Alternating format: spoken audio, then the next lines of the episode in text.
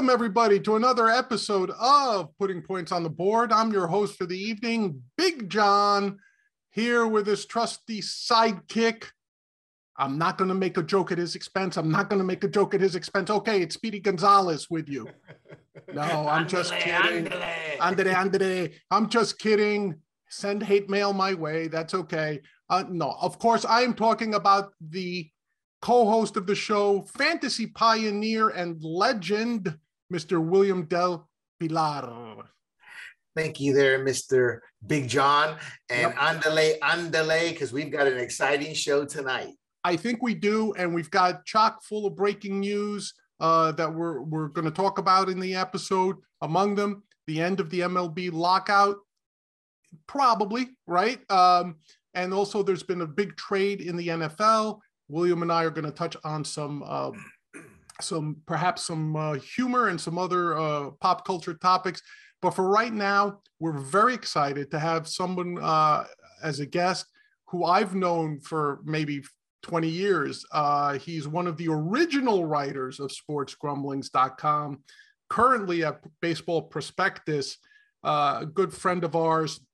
And I'm going to bring him right on because I want him to um, be able to to uh, to to join us and talk about the end of the lockout and and what was at play there. Who's the winner? Who's the loser there? So let's bring on uh, Mr. Uh, Tim McCullough. Tim. Andale, Tim. Andale. Good evening, my friends. How are you? There you go. There's Mr. Tim McCullough. And first of all, Tim, uh, uh, we were talking off camera for a second. Let me just say something. You look marvelous, darling. Oh, thank you marvelous. very much. Marvelous. I appreciate that very much. and I like the man cave look there with uh, with the hangings and the posters and the, the memorabilia looks like. Yeah, I kind of got the the music and baseball thing going on back there. Right. Now you know the to William, see, uh, you didn't know Tim back in the day, but let me tell you something. Uh, Tim has done an amazing job. Tim, give yourself a pat on the back. You've you've dropped dropped a ton of weight, haven't you? 123 pounds. 123 pounds, wow. William. Wow. I see. I thought I was no. doing well, but but but Tim has has outclassed me as he usually does, and uh, by dropping that much weight, he, he looks fantastic. I'm so happy for him. Uh, I'm glad he's looking good. So Tim, uh, Tim, you look spectacular. I mean, John dropped 70 pounds, I heard, but I think it was all in his head. Yeah, most of the air. It's most. he does look good, though. most you do look good, John. Oh, thanks, Tim. Um, but uh, okay, we're done patting each other's back. Let's talk baseball right now. Tim, okay. um, for those that don't know, Tim is a baseball expert, recognized as such. As a matter of fact, for the three-year period of 2017 to 2019, he was the top-ranked baseball ranker. I've said ranked twice, but he was the top of the uh, the game, folks, uh, as rated by Fantasy Pros. And if you've never been to FantasyPros.com, they kind of collect all the expert opinions and let you know which experts are really experts. It's not hype. They actually track the projections and see who come in on time for a three-year period, over a three-year period. Number one, Mr. Tim McCullough, something to be proud of. And of course, he works over at Baseball Prospectus, uh, one of the top sites for uh, baseball ranking and, and analysis. So uh, we're really fortunate to have him on board. And Tim, let's go right into it. Uh, what was this lockout about? It's not a strike it's not a strike, right? Let's be clear. It was a lockout. It was definitely a lockout. The owners could have ended it at any time. Uh, this was about the owners maintaining what they had. Mm. They were not. They were not willing to give up any of the gains that they've made over the last, I don't know, three or four collective bargaining agreements. You know, the players. Um, I, I, I'm firmly on the players' side here. There's no question about that. But they didn't do this right. They should have started their their campaign for what they wanted, what they wanted to negotiate.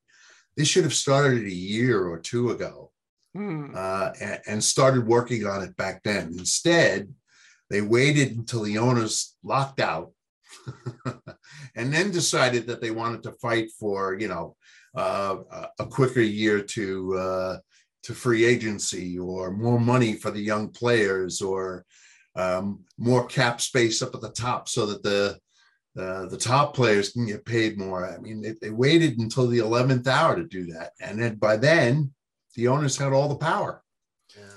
Tim, real quick, uh, explain to the audience what a lockout is versus a strike, because because we are politics and sports, and some of our listeners may not quite uh, uh, may get it mixed up. Okay, well, uh, a strike is generally the side of labor, so it's the laborers who go out; they refuse to work. Uh, a lockout, it's the owners, it's the team owners who lock the players out and don't allow them to come to work. Um, you know, the difference is, I mean, I mean, I suppose you could say that the that the laborers could go back to work, but they wouldn't unless they got what they wanted. Uh, and I guess that's the case here with the owners now. They finally got what they wanted. Uh, they wanted the players to cave, and essentially the players did. They, they caved on most of the stuff that they wanted. Uh, and it came to the point where uh, they wanted to get back to work. So, Tim, from your perspective, uh, just I know you you know you're you're a baseball guy. You're you've got your uh, thumb on the pulse. Did you get the sense that baseball fans were misdirecting any anger they may had? So were they? Do you think perhaps uh, directing anger more at players or equally at players and owners? Or how? What was your read on that? How how is the fan? How are the fans reacting? Who did they actually hold accountable for whether it was a lockout or a strike? Uh, the lack the the the specter of no baseball in 2022 i think actually um, well i mean traditionally uh, the fans have fallen on the side of the owners hmm. you know they call it the billionaires versus the millionaires and mm-hmm. you know uh, the millionaires are a bunch of whiny guys who get to play baseball right. and and make a ton of money um, but i think this time around uh, I, I wouldn't say that they fell on the side of the owners, but I think it was much more balanced. I think you had a lot more people who recognized that the players were getting screwed here uh, and that it was the owners that were doing the screwing.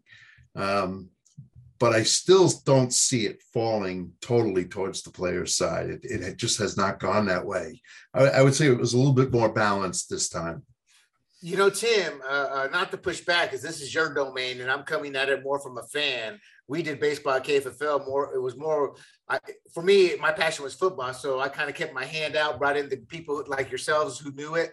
But I always got the impression, going back to the '90s, that the fans were always behind the players. Uh, uh, I never. I mean, uh, uh I guess uh, that's how I always felt. But maybe because in a way I kind of sided with the owner slightly. Uh, but I know this go round because I, John will tell you, I track the media, and my opinions have really changed. Yeah. It was pretty much nine to one in terms of the not talking about the fans, but the articles were on the side of the players. It was about a nine to one in terms of what I read. And I'm not. Oh, I think in the media, I think you're yeah. right. I think the media got it right this time for a change. You know, in the past, uh, the owners have really locked up the media for themselves, and you know they do a great job of. They actually do a really good job of planting the stories where they need to plant them and getting the guys that generally write in their favor to write in their favor. This time around, there were a lot more journalists who were willing to speak out on a player's behalf. So I would say, I would say the media got it right. Now you uh, said players change. were a little too slow in moving with their demands. Why is that? Well, I, well, they needed they needed to get out in front of this. And I think part of that is getting both the media and the fans on their side. They needed to make it clear that it was the owners who were going to drive this this lockout and they were, were going to control the narrative. And I think they needed to get out in front of it. Uh, and would and, you have would you have said that maybe from it's just from a pure negotiating position, maybe they could should have called the uh, um, a strike right before, say, the playoffs started or something, or do you feel that would have been too uh, too cutthroat? I think then they would have had fans against them. Exactly. They, but they, it, but it would have strengthened their it would have strengthened their position, though, right? No. It would have, but I think they I think that there were ways that they could have strengthened their position without going on strike. Gotcha. Okay. Uh, just by doing what the owners do so well, plant those stories in the media, get people talking about the um, get get people talking about the players' side. Right. I mean, look look what happened with minor league players over this past year.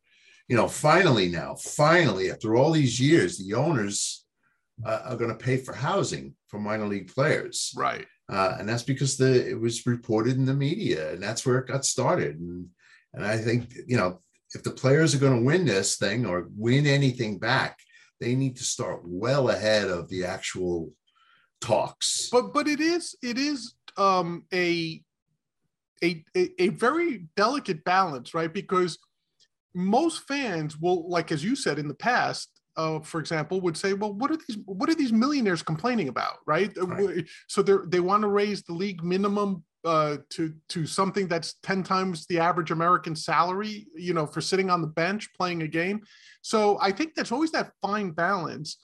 It, it, you've said they should have gotten out ahead of it. What specifically do you think should have been the narrative that the players put out there uh, to really drive home the point of why they felt the owners were being unfair.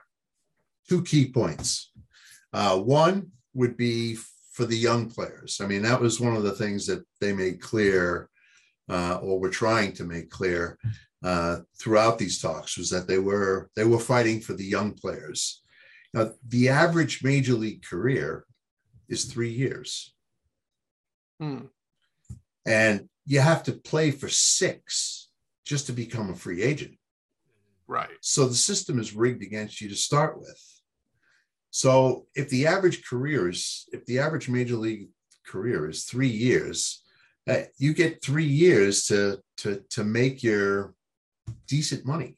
Right. Any kind because you don't make it in the minor leagues, that's for sure. Oh, that's yeah, you're right. So yeah. you, you have you have basically three years of earning power. At Dude, least that's I, except for the big stars. Right, right. I have a question on that. Uh, just so when somebody say a, a no-name player, just your your working class grunt player makes it to the big leagues. Uh, so when I was studying up for this, they were earn a minimum of about five hundred thousand a year, correct? And that's right. been moved up to about seven hundred thousand. So they got three years. Okay, I just want I, I want to clarify that for the audience. And I think that's one reason why the players have to be delicate about this because of what you're saying, John. The the, uh, the average salary is what thirty thousand uh, for the average person. One comment I want to make to both of you guys is a PR guy. There's no way anybody would have told the players strike before the playoffs because the the fans would have looked at the players as being that's it's kind of like that that's kind of slicing your own throat. So so uh, there, there's from no way that, that yeah from a PR perspective, William, I agree with you. It would have been disaster from a PR, but I'm talking about securing a CBA, and memories are notoriously short um, in the uh, public. Uh, no, they're so. not. It took years for a lot of fans to come back after the 90 strike. What was it, 94 or 93, right around that? 94. Yeah, 94. Yeah, no, no, no, no. That, that's my point is it, it, it, they're fighting for the cap. So the players are in a tough position because of the numbers we're talking, the billionaires versus millionaires. So they have to do this a certain way to be able to get what they want and keep the fans. And you keep the fans uh, on your side uh, the every day there's less baseball, the more the people are going to hate the owners because they feel well the owners have the purse strings; they're already billionaires. Right. So the players have to play that. But when you take the game away and it's be, uh, right before the playoffs, and it's because of the players, oh, that's like your own throat. Right.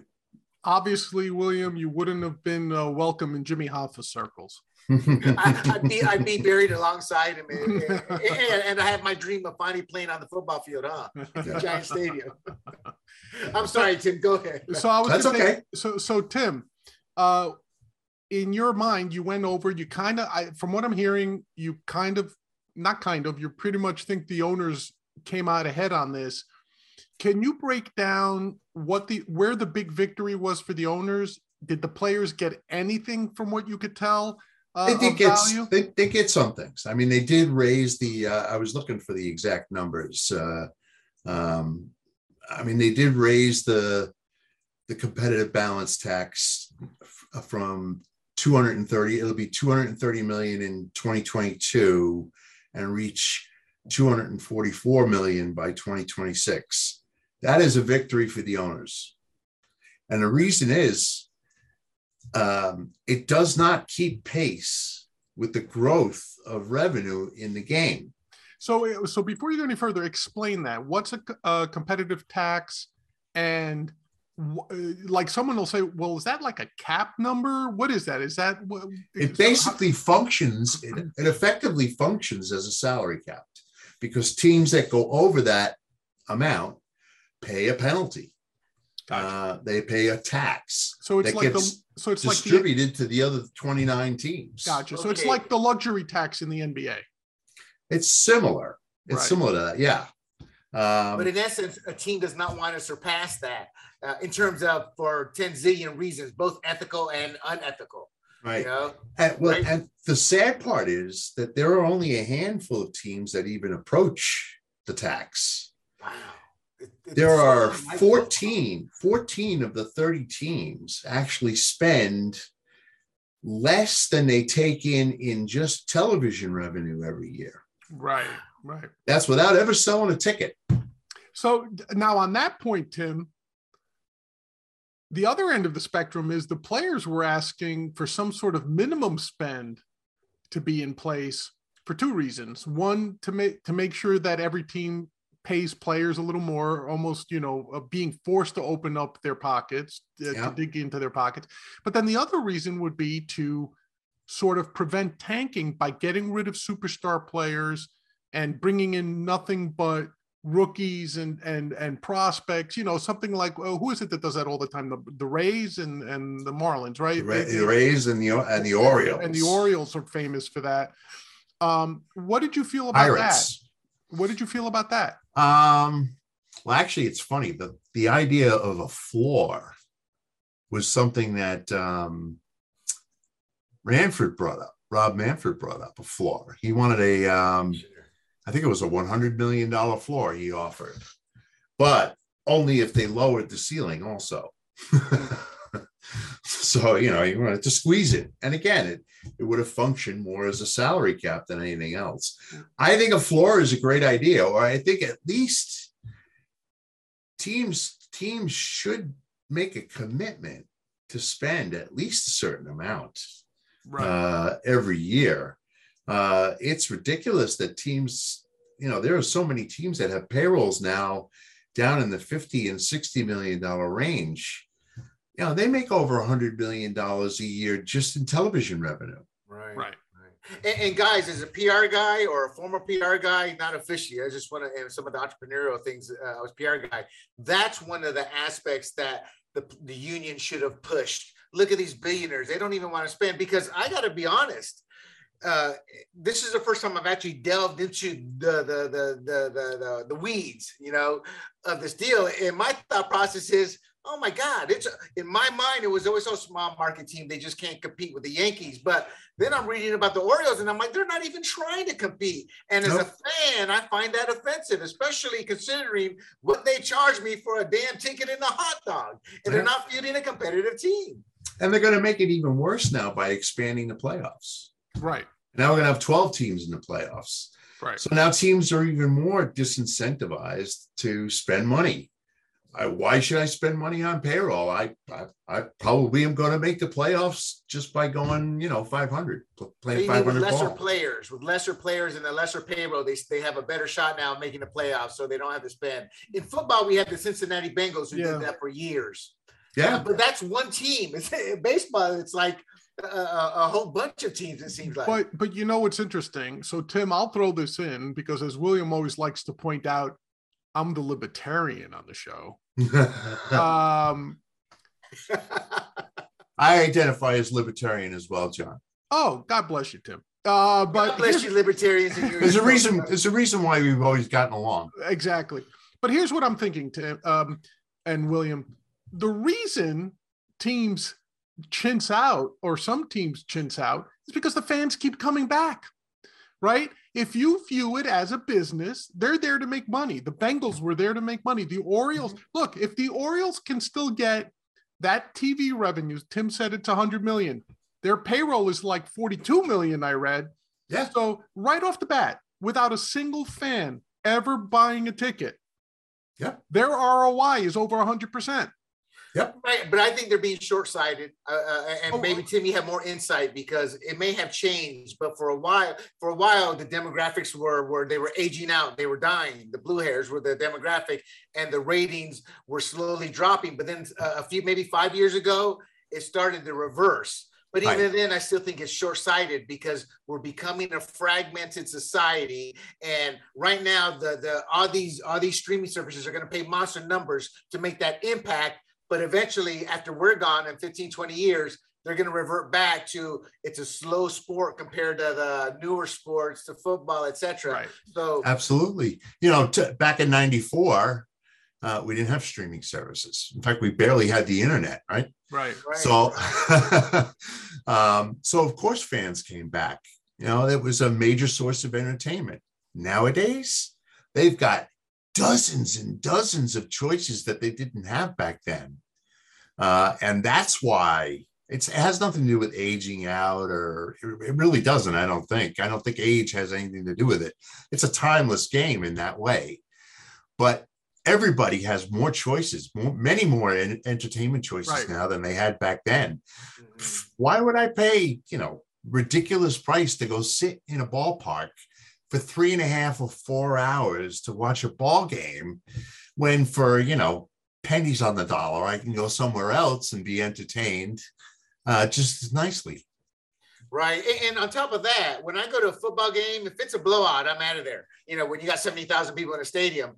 But for baseball, whether it's a blowout or not, by the seventh inning, I'm like, eh, should I sit there and stick around or not? And then when the 182 or 160 some odd games, it kind of makes that decision. So I completely agree with you, Tim.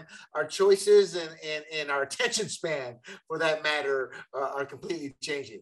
Yeah. And and and that's absolutely true and it's interesting to me like i'll be honest with you my love of baseball uh diminished greatly uh, after the the the strike not in 94 but what was it 87 tim? 88 Yeah. 87 i st- like i used to have season tickets to the mets. Uh, i gave them up in protest. I said okay and to be honest with you i haven't set foot in a baseball at a baseball game since then. Yeah. uh, I've been, I'm almost entirely focused on uh, the NFL, uh, and they lost me as a as a as a really ardent fan. I mean, I, I played baseball in high school. Uh, you know, it was it was a love of mine. Tom Seaver and Rusty Staub, my two favorite players growing up, and uh, you know, you couldn't keep me away from a Mets game when when I was younger. Even in college, I would cut school to go to go watch the Mets. Yeah. So I understand Williams' point of PR, you know, like to get the fans back. But at the same time, I'm sitting looking at an owner saying, like, whoever owns the Orioles, I don't know the owner who the owners are of the Orioles, but Uh, the Angelos, Peter The Ang- Angelos. oh, okay. Why in God's name would a businessman, not a baseball fan, a businessman saying, I have a guaranteed doubling of my revenue of my you know i'm making 100% of what i put into a business which is fantastic. Any any ceo will tell you 100% roi is you dream of that right? Right. why would he give that up? If he Mhm. doesn't have to lift a finger why would he give that up? Now i understand williams point that if enough teams behave that way the game itself will wither and die. And that's a that's a real danger Yeah. That's an Is it- economic issue you're talking, John. And here's no why. absolutely it's not a The- the- passion issue that i'm Yeah, talking the- i'm i'm framing it as an economic issue so to me that's that's something that's always going to be a battle because there are going to be owners unless you have a strong commissioner that is willing to stand up for not give lip service to but actually stand up for the integrity of the game uh, you're going to have this like why would they do it I, I there's no economic incentive to do it like in the nfl right everything is shared and you know they've worked out a system where if one team is is dragging its behind they all suffer Well, here's one reason, John, and maybe Tim has the insight. The Orioles actually changed the landscape of the sports stadiums. They were the first one to go in and revitalize an area of Baltimore that that that that was decrepit. That was uh, it was like Batman and his parents walking in the alleyway. You're going to get mugged. So then, so people, so the one reason fans came because it became an all day event. Do the shopping, hit a bar Right. afterwards. Uh, so so in the Orioles' mind, the fans were going to come back regardless. So why spend money? Now I'm not saying I'm not saying I'm right, but based off the baseball owners and their system, it didn't behoove them to uh, uh, uh, uh, uh put much. Plus, Cal Ripken at the time was drawing people alone. Oh, people sure. were saying, "Hey, where this guy's getting old. I want to go see a superstar. In, in with the Padres, uh, it was different because uh, I don't know if Tony Gwynn was playing, but Tony Gwynn would drive people to the to the stands. The well, we got to see Tony Gwynn win, one of the greatest hitters. So maybe baseball. I'm speculating, and Tim, this is your sport. There maybe you have insight, but as somebody who deals with economics at times, I kind of see that in a way. Yeah, I, I, the for the owners it's no longer about it's no longer about the game anymore it's about the investment i mean if you think about uh, the, the history of the game i don't want to go too long here but traditionally these teams were owned by families mm, that right. passed them down right that passed them down to the to the next in the line now they're owned by corporations. I mean, there's still some families involved, but they're in it for the investment now. They're not in it for the game. They're not in it for the fans. They couldn't care less about the fans. Eh, but Tim, to be fair, what is the legal fiduciary duty of a corporation? Well, true. Make money, Make money for shareholders. profit for shareholders. That's their one legal obligation. So. Yep. So well, I get it. the families, it was that. But whenever, no, if it's, whenever if it's, the owner would die, right. uh, these these taxes, and that's why most families would have to sell their teams. The, I mean, they wanted to win, but they would also pay top dollar. But you right. also got to remember, once the seventies hit, the dollar has changed the value and how much they pay, etc. Essentially, a good analogy for the baseball fan is Las Vegas. Back in the early '90s, before it fully went corporate, Y'all remember it because y'all are old enough. For $9.99, you get steak, lobster, eggs, a whole meal.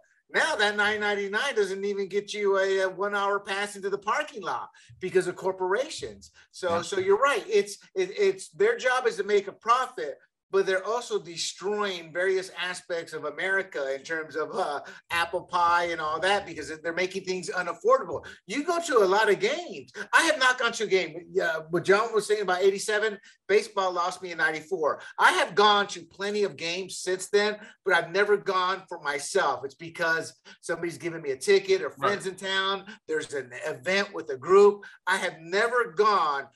I'm going to go to this game because I want to. Same know? here. So, same here. I love the game. I write about the game on a regular basis, and I have for over 20 years now. I can't remember the last time I went to a ball game. Mm. So, so, but let me, let me, one question. Yep. Uh, uh, what is this international? If you can explain to the fans, because we get a lot of import players. As a Latino, I love Major League Baseball because they help a lot of Latinos get out of poverty because uh, those contracts are guaranteed versus other sports. But uh, uh, what is the international draft, and where does that stand in terms of this uh, uh, uh, new deal? Well, right now there is no international draft. Right, players, teams can sign.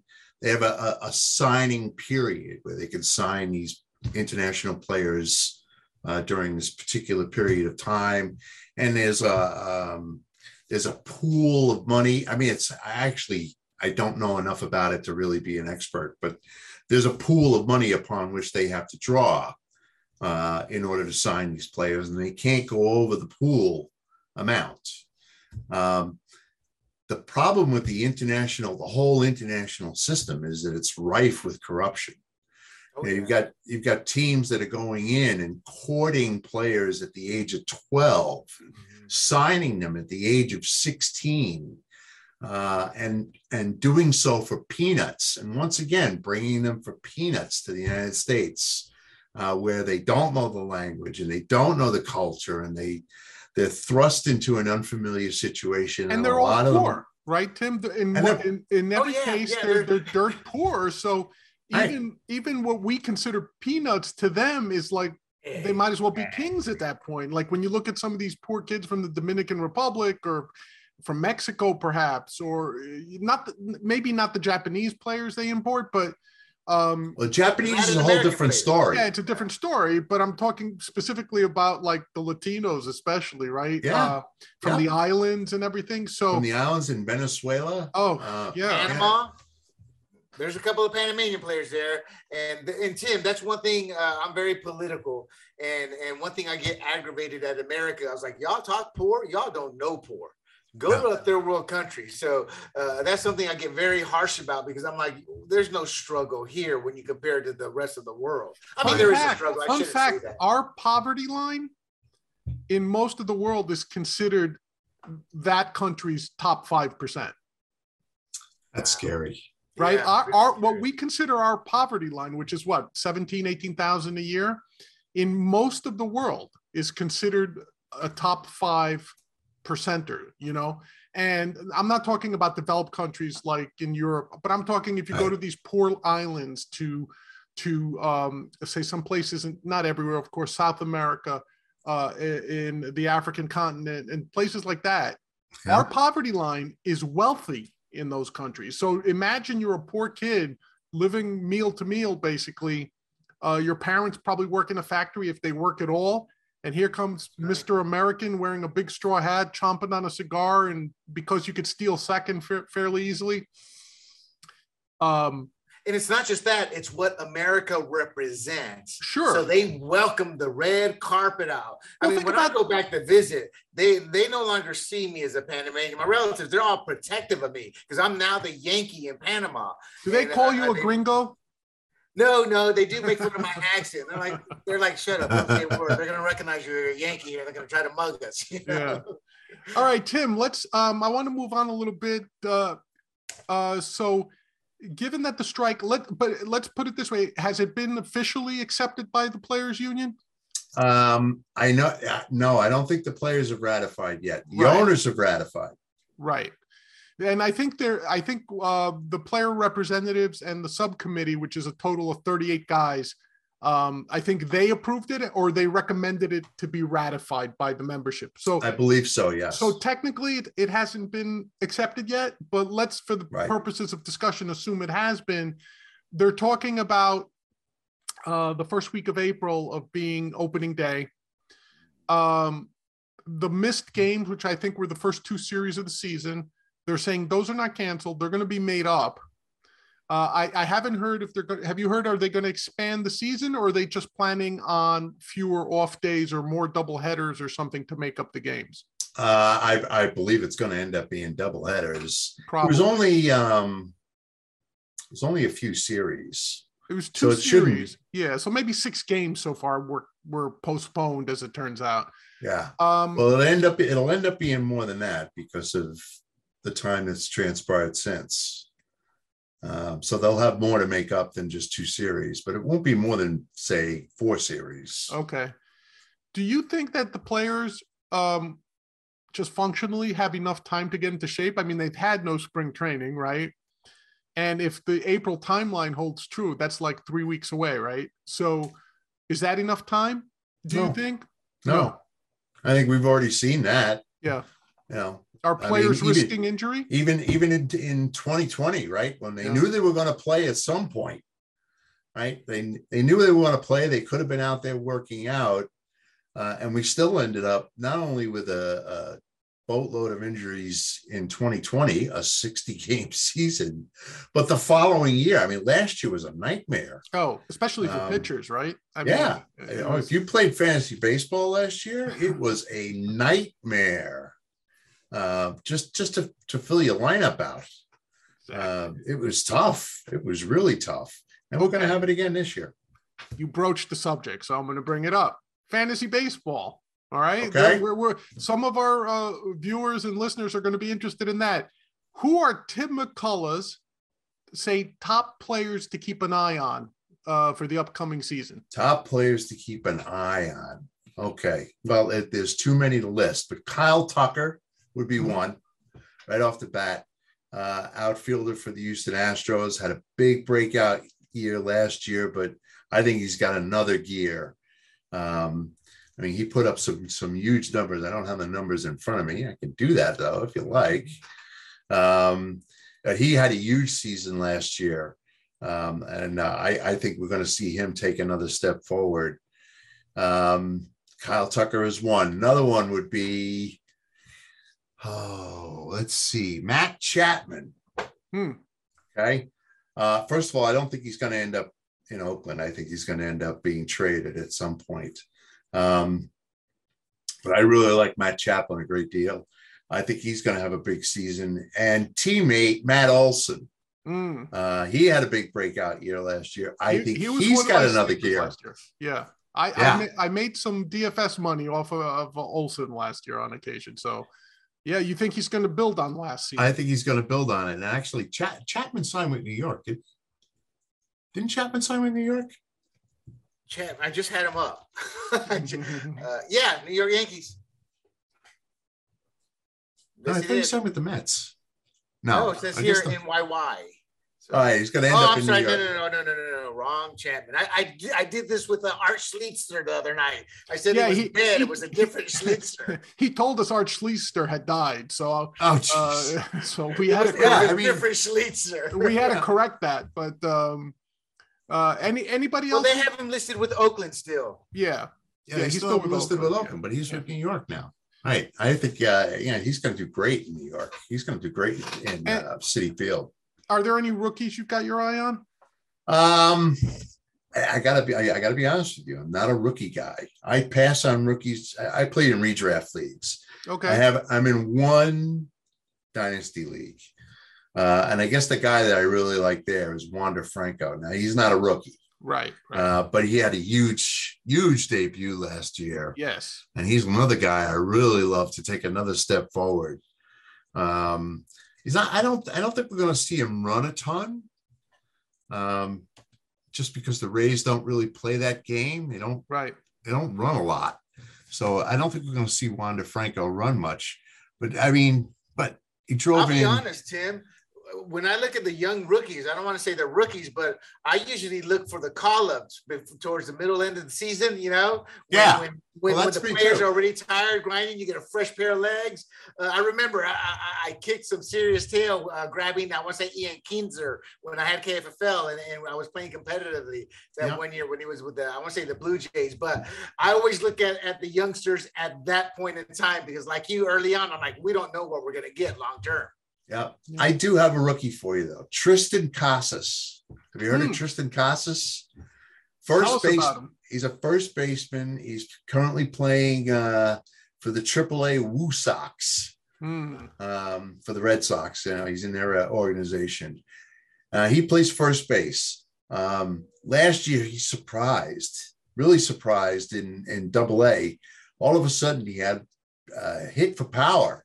He's always been a great spray hitter, one of these doubles kind of Right, guys. right, right. Uh, uh, last year, all of a sudden, he was hitting for power like crazy, uh, playing up in Portland.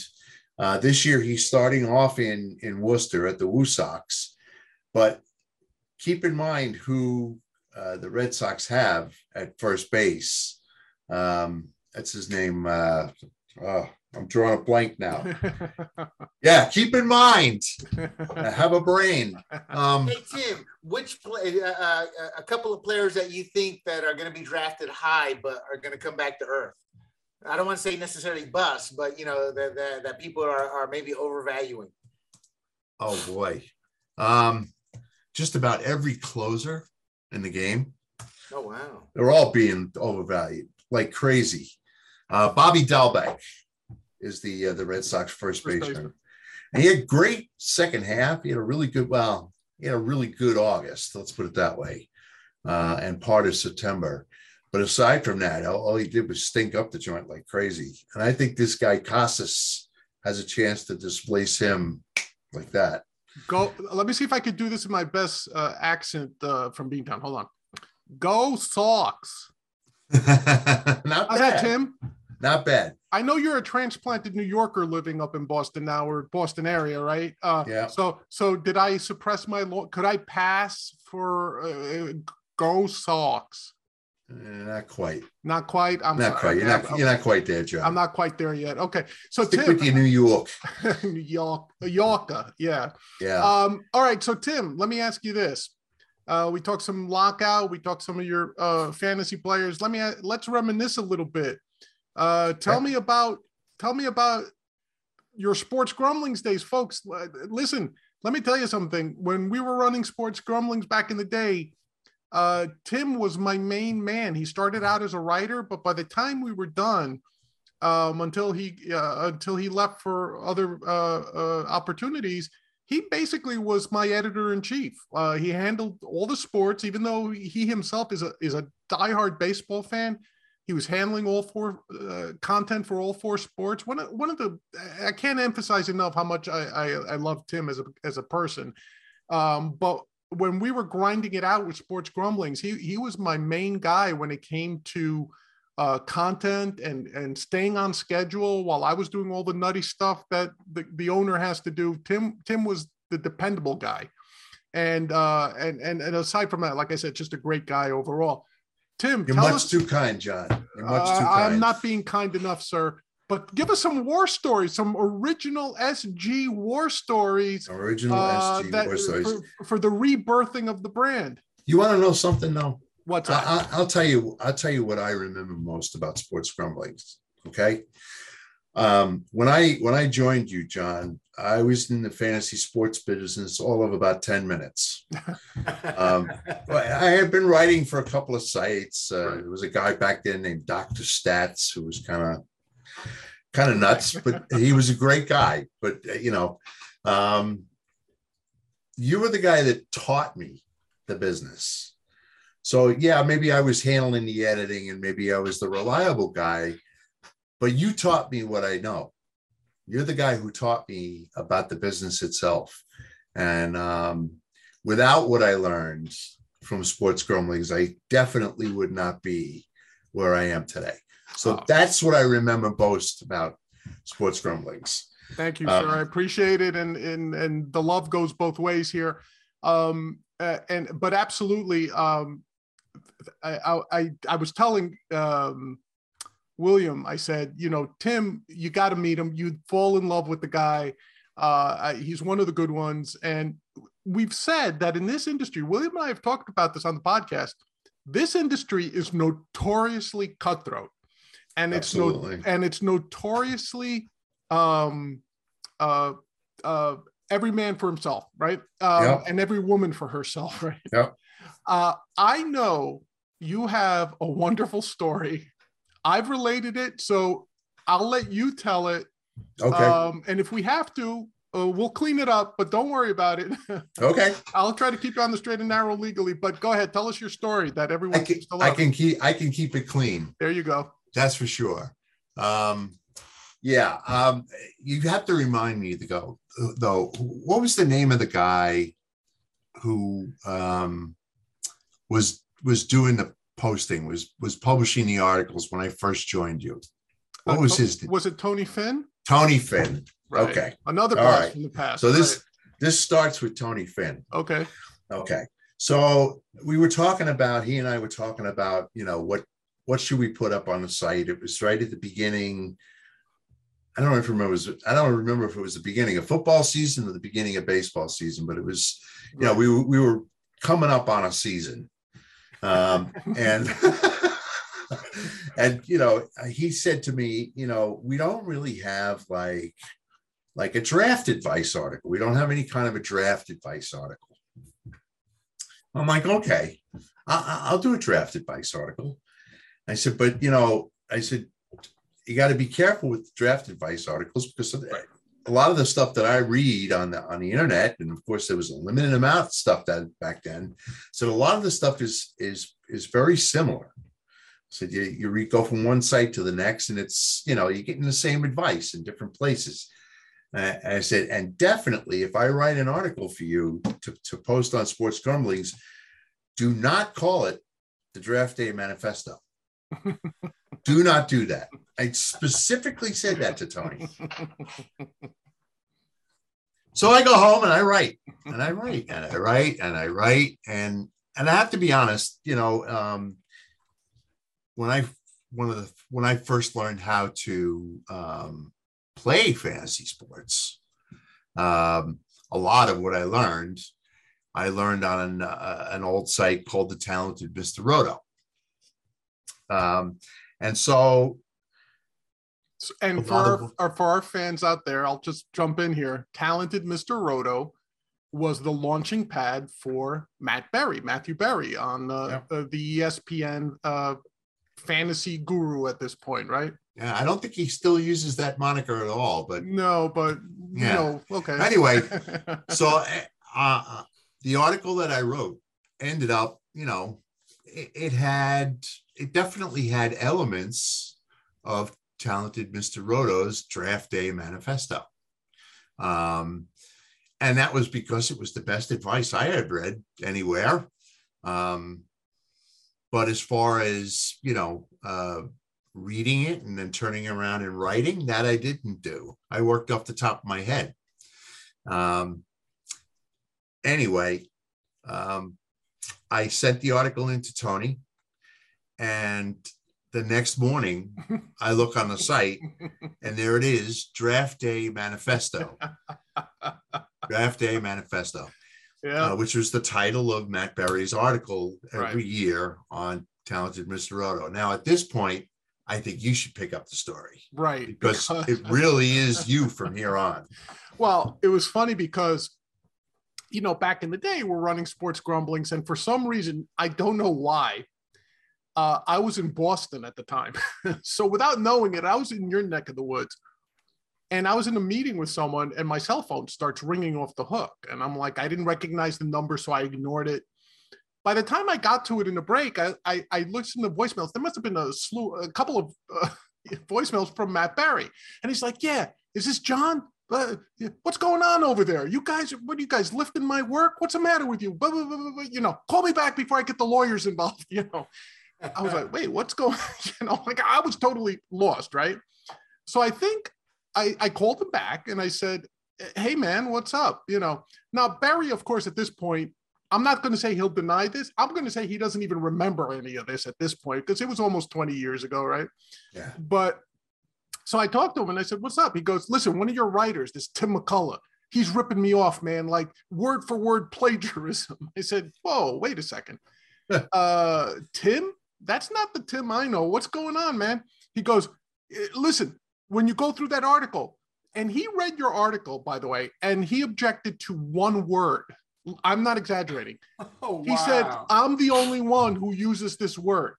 manifesto. No, it wasn't even manifesto. It was something in the article. He found one word that he claimed was, quote, his word, and that the only way any other person on the planet would have thought to have used word that word in that context would have been by lifting it off of him.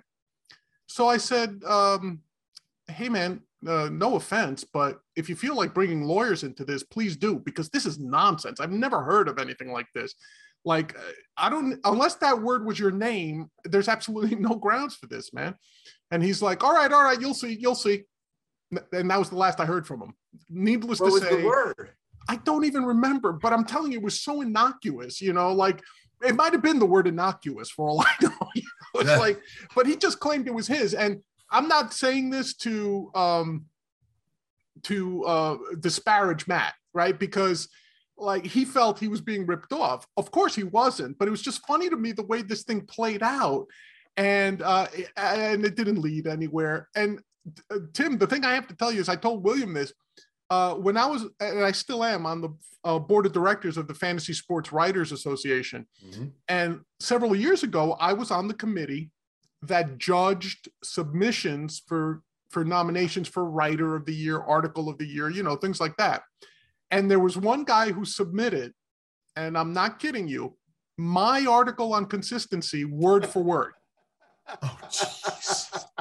Oh, Oh, And the way you got God. those back in the day was I think I know who it. it was. Yeah, I know who I you probably know who it is too, but I'm not going to mention Wow. his name. But Wow. so he submitted the article, and I'm not exaggerating, it was word for word lifted off the sports grumbling site. So I sent something to the head of the board of directors and I said, look, I can't talk about every article. I know this one's plagiarized. I said, well, he goes, John, how can you be so sure? I go, because it's literally the same thing that's on my site. And I showed him the site with the prior publication date and everything. And he goes, How do you want to handle it? I go, Well, obviously, I'm not going to award him anything. you know, it's like, you know, that's my solution is I just I threw it in the circular file, you know. Yeah. But in a world where this is what I mean about cutthroat, nobody gives credit to anybody for anything. Um, if there's an opportunity to plunge a knife in your back, it will most 99% of the time it'll find its way there. I always told William one of the reasons we got along is Uh, you could tell William is a, a man of his word. He's not going to go back on his word. He's not going to screw anyone over. I'd like to think the people that I hired, with one exception, were all good, loyal people, not looking to to uh, backstab each other. And I'm I'm I can't tell you how happy I was to have you on the team, uh, and and to be able to grow the business with you. Uh, one of the saddest days for me as a business owner was when you left for better opportunity. And um, uh, I've never begrudged any of my writers the op- the chance to go to a better opportunity. Uh, but I have to tell you, I felt so bad for our readers, and I felt bad that I had lost such a trusted um, uh, employee. But I'm also happy that it worked out for you. Uh, I'm also extremely happy to see you uh, healthy and because um, I know you had your issues and I know you struggled a bit, and I I'm I can't tell you how happy I am to see you in such good shape, uh, uh, on the mend and on the road to health. So Tim, thank you for joining us. Uh, oh, please give out your having me. Please give out your Twitter handle so the folks can uh, can follow you and and and have access to your knowledge and, and your musings on baseball. All right, it's at Tim's Tens. That's T I M S T E N Z. There you go. I don't okay. even want to ask what the tens is for. Was that to capture the urban crowd, Tim? Uh, sort of, I guess. Well, whatever. You know, I had an article. I, I had a, uh, a column. there you go. Tim's tens, and right. I just I never got rid of the the handle. No problem. well, Tim, it was great having you on, and we're going to have you on soon again if you don't mind. If you, absolutely, anytime. Let's, let's come back to talk some baseball in the near future. Okay. Absolutely, I'll talk to you guys anytime. All right, Tim. It was great seeing you. Talk William, to you later. Pleasure Thank meeting you. you. Pleasure to meet you. We'll talk again. I'll tell all you right. all my story next time. Okay. absolutely. All right. Bye bye now. See ya. All right. So that was uh that was uh Tim McCullough. Great guy, William. Great guy. Um, and Sounds as you can tell, down to earth. Yeah, very down to earth, very knowledgeable, and uh, one of my favorite uh, persons on the planet. But having talked about baseball, you know we got to move on to the next big thing. Uh, breaking news today: there was yet another trade, William. I can't remember such so many big trades uh, right before the start of the NFL uh, official start of the NFL season. Um, but today we had a trade uh, between the Bears and the Los Angeles Chargers, dare I say, your Chargers, William. Former uh, Chargers, they're in LA now. Former San Diego. And I'll be honest, I, I, I, am a bad person because I'm like I want him to lose every week now. oh, there you go. You you're like a you're like a jilted girlfriend at this point. Exactly, exactly. You know? it, it, kind of pains me at how good they are right now, at least on paper. Because right. the thing with the Chargers is that we can always count on, at least when they were in San Diego, no matter how good they looked on paper, come the end of the season, it was a losing record or a very disappointing record. Yeah and they, uh, they, the last couple of seasons they were especially known for losing the tight games, like less than a touchdown. You know, you and I were talking. Yeah. When when the Raiders were playing the Chargers, and we assumed I can't remember who, who did we assume. I think it was the Chargers that were were they was it the Chargers that were winning, and we just assumed they were going to win the game. We assumed they were going to win, or we assumed it would be a tie, in which case both of them would have made the playoffs. But that was uh, after the Raiders came back. After the Raiders came back to force overtime, it was un- unbelievable. But here's something that may help that situation, William. The Chargers traded for uh, really one of the better defensive players when he was healthy, Khalil Mack, going from the Bears to the Chargers for what? Mm, let's get your opinion on this one. A second round pick this year and a sixth round pick next year. So, William, what do you make of this trade? Well, first of all, I think when Khalil Mack is healthy, he is the the, the predominant edge rusher. Maybe that's uh, amazing. Yes, amazing play. You know, at least he was when he was traded from the Raiders to the Bears, and he hasn't lost much of a step. And he had that foot injury, I believe, yep. uh, last November, and that that's one reason why they traded him and why I think they accepted the second and sixth round pick uh, because they don't have in they don't have a first round pick. Now they have two second round picks, and they can maybe parlay that into grabbing somebody towards the end of the the, the, the first round. But I kind of can't argue, but I would have considered because we don't know the situation. We don't know the mental uh, framework of, of right. Khalil Mack right now or the team. We don't understand the inner workings, but I wonder how much they deeply talked about holding on to him and waiting until before the trade deadline to trade him for uh, future picks, maybe even a first rounder uh, right. to a contender. You know, because he is the premier edge rusher. He's the thing about Khalil Mack. He's like eh, we always talk about Aaron Donald. But Khalil Mack is the exact same thing. He's a, he's one of the, the few defensive players that is a difference maker. And what makes him more unique than, say, a Deion Sanders, who was one of the last shutdown corners. Now, Deion right. could have tackled to save his life, but nobody could really throw on him. Uh, so, uh, and the game has changed since then. So that's right. why I say Deion Sanders was one of the last ones.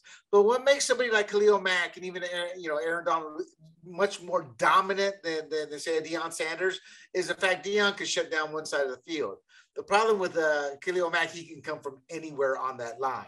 So you're that's constantly true. having to shift from him. So I guess from the Bears' perspective, what they kind of like about this situation is. Uh, uh, and I want to go to my notes here because there's a bunch of numbers here.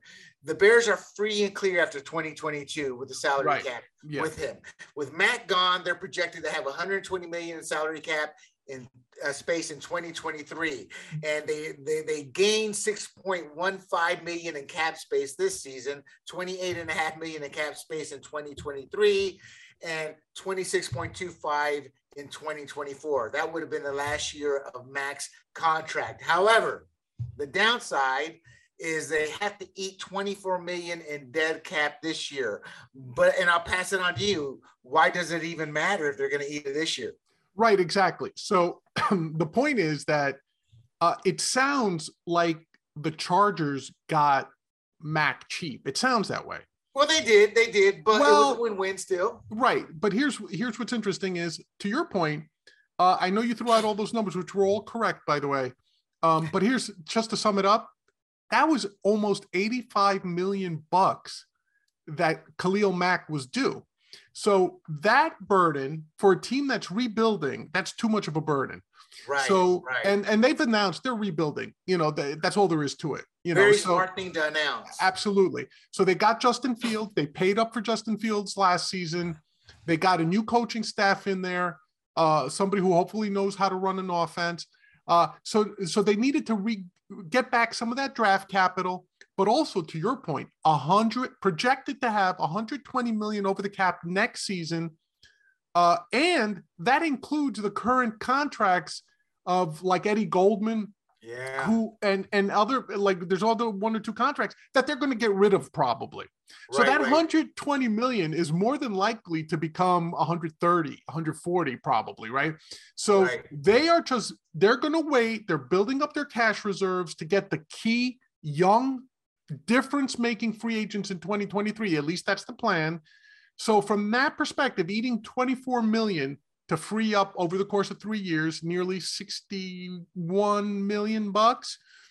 Plus you get back your second. The sixth is, you know, who cares? But the the equivalent of the second. Hey, hey, hey, hey, hey, hold on, hold on, hold on. I do remember somebody named Brady. I think that was a sixth round pick. Right.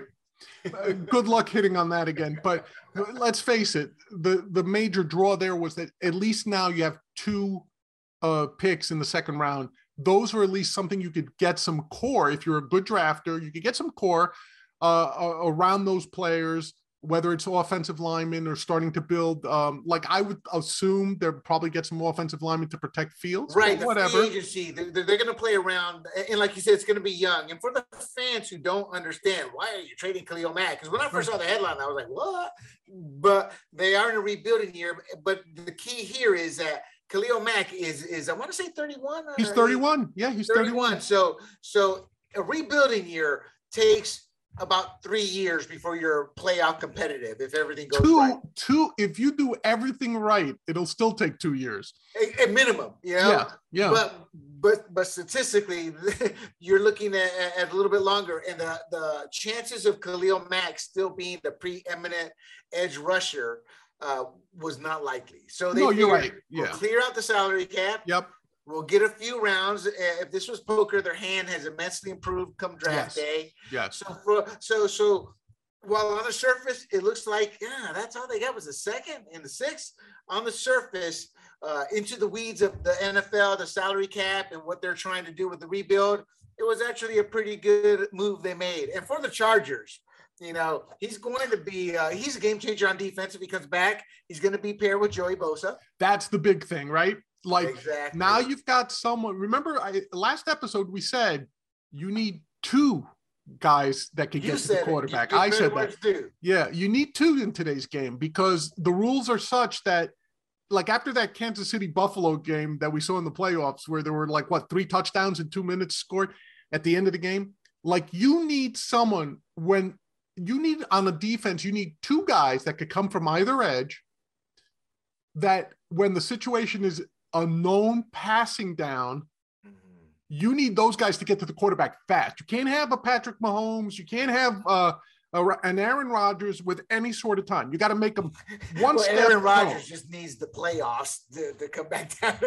yeah, see, but, but you're right. If it was. Aaron Rodgers, I might let him do his thing anyway because yeah. he always chokes in the playoffs anyway. But, but the Rams, yeah, they got Von Miller right before the trade deadline. To go with Aaron Donald. Exactly. And, and, so you and, had a defensive line, despite the fact the refs gave them the Super Bowl, they got to the Super Bowl. Uh, he's going to say that again, folks. He's going to keep saying never, that. That will never. I will be on my deathbed, and if somebody brings that Super Bowl right. up, I'm going to say, but I will say one thing. In, in it's one of these rare trades that I think both teams accomplished their goals. Well, yeah, to, to go out with the Chargers. The Chargers got, you know, obviously they only gave up a second and sixth round. Uh, They're taking on money. No right, doubt. right, right. But, money. But they can get out of Mack's deal easily. He can be cut in 2023 and it'll save him, it'll save the team 16.9 right. million, or in 2024 and it'll save them 20.3 million. Right, because that's the, important because right. that means Mack has to perform. Right. To, to finish out that, that contract, he's got to perform. Yeah, and and to your point, the reason they could get out of it cheaply is because the guaranteed money is what's considered the dead cap money for the Bears. Exactly. So the Bears eat that money that they guaranteed, right? So uh, much like the deficit in Washington, when you keep kicking the can down the road, right? When that can goes up against the wall, you've got no choice. You got to deal with it now, and that's what why we have inflation now, right? So right. the same thing with the Bears, right? With Khalil Mack, they said, okay, we're going to pay you a bunch of money. This is when they picked him up from the Raiders, right? We're going to pay you a bunch of money, but in order to make each individual year more manageable, we're going to guarantee your bonus over this thing, and we get to right. prorate it, right? right? But now that he's off the team, all everything they owed him gets squeezed into this season. That's why you have that 24.2 or so million dollar hit in dead money. That's but right, the good thing is right. now they're they're done now. Like that's it. After this season, they're done. But to your point, they're they're in essence tanking this season in order to uh to to rebuild. So to them, it doesn't matter that they're exactly that and, cost this year. And what's important about that is you rarely ever hear of a team admitting that they're in a rebuild mode you know and and at the end of the day by stating they're in a rebuild mode that 6 and 11 was it 6 and 11 they were last year i want to say? Uh, it doesn't yeah. matter. If they go 2 and 2 and 14 we're in a rebuild mode.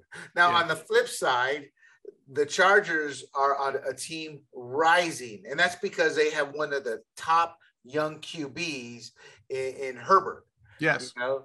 And and now they can score points quickly you know, Justin Herbert can put points on the board, but now they've got the the, the Bosa and Mack to shut down that offense. So, for example, I don't think you would have seen a third. As much as it pains me to say this about the Chargers, who I now don't root for, eh, I don't think. Let's say they had had they had Bosa and Mack in that situation, or hell, the Rams with Donald and Miller. There's no 13 seconds. Yeah. in, in that Buffalo Bills uh, uh, debacle. No, you're right. You're right because um, look, the opportunity to pair two great quarterback killers on the same team is always something you're looking to do. So much like having a good wide receiver too, like you can't just have Davante Adams, right? We were talking about that last That's episode. Right. You got to need a complementary guy. Same thing on defense. You could have a great edge rusher like Bosa, but we saw what happened last year. right? They get doubled, they get tripled. Same thing with Aaron Donald. You get doubled, you get tripled. You need someone to at least be exactly. someone to draw so that you get the one on ones, right? So I right. think with Mack, if Mack comes back healthy, if he's healthy. Oh, and the foot has so many bones. You know, it's. It, I mean, if it heals properly, he should be okay. But it's yeah. one of those injuries. You know. But if he's healthy, the Chargers are a steal. Now they got to steal if yes if yes. if he's healthy. But on yes. the other hand, like we said, he's 31. You know, the, his best years are behind him, statistically speaking. So we'll see how it works out. But it's an interesting trade, and I kind of liked it. Okay, Real William. On the Packers, on the Packers. This is an actual. They uh, remember Aaron Rodgers says he didn't want to be in rebuild mode. Correct. So they said, well, we're not going to be in rebuild mode, and they're going to give him uh, two hundred million dollars, but they have salary cap issues right now. Yes. Whereas the Bears have said we're going to rebuild mode, we're going to eat the salary cap. Right. In a year from now, they're going to be okay. The Packers, they're going to be that salary cap's going to hurt them for the. They oh, have yeah. maybe one to two years to yes. win it all. Yeah. And even then, it's not a complete team as per what you said. So on the flip side, they're gonna. I think they're in salary cap hell already. And and yeah, and they so are. let's see those details because remember, Rodgers tweeted that uh that that what was being reported wasn't yeah. exactly accurate. Yeah. But he did so, sign a contract. Right. So we'll see what happens with that. But oh, and um, one more note on the Bears. The reason they don't have a first round pick is because they traded up to get Justin Fields last year. Yes, absolutely. They traded it to the Giants to get Fields. So um, so but so I think they're all in a good place right now. Now, before we go, I have one question to pose to you. When we started the Mack's segment, I said you felt like a jilted lover like a jilted girlfriend because the Chargers left San Diego. So here's the question of the of the day, uh, William. What's more dangerous, a jilted Latina girlfriend or a wild bobcat stuffed down your shorts? Which one's more dangerous, William? A Latina. I have two Puerto Rican relatives. One just got out of jail for whacking a guy, and the other one was, "Don't piss her off, boy. She'll slice you." I had I went out a couple of times with uh, back in my college days with a Latina girlfriend, a, a Puerto Rican girl, and I swear to you, one time she threatened to cut me for just glancing at another woman in a restaurant. Yeah. Uh, for the Latinx people, calm down. Take a deep breath. We're joking. No, she threatened to cut me. I'm not joking. All hey, right. They're fire though. okay. So that's the uh that's the podcast for this episode. I want to thank our guest Tim McCullough for coming on and uh he was great. We're going to try to get him on again in future episodes to talk some baseball. Uh, thanks again to uh, my co-host William Del Pilar, fantasy pioneer and all-around good egg. And I'm Big John. Until next time, peace, America. Peace out, fools.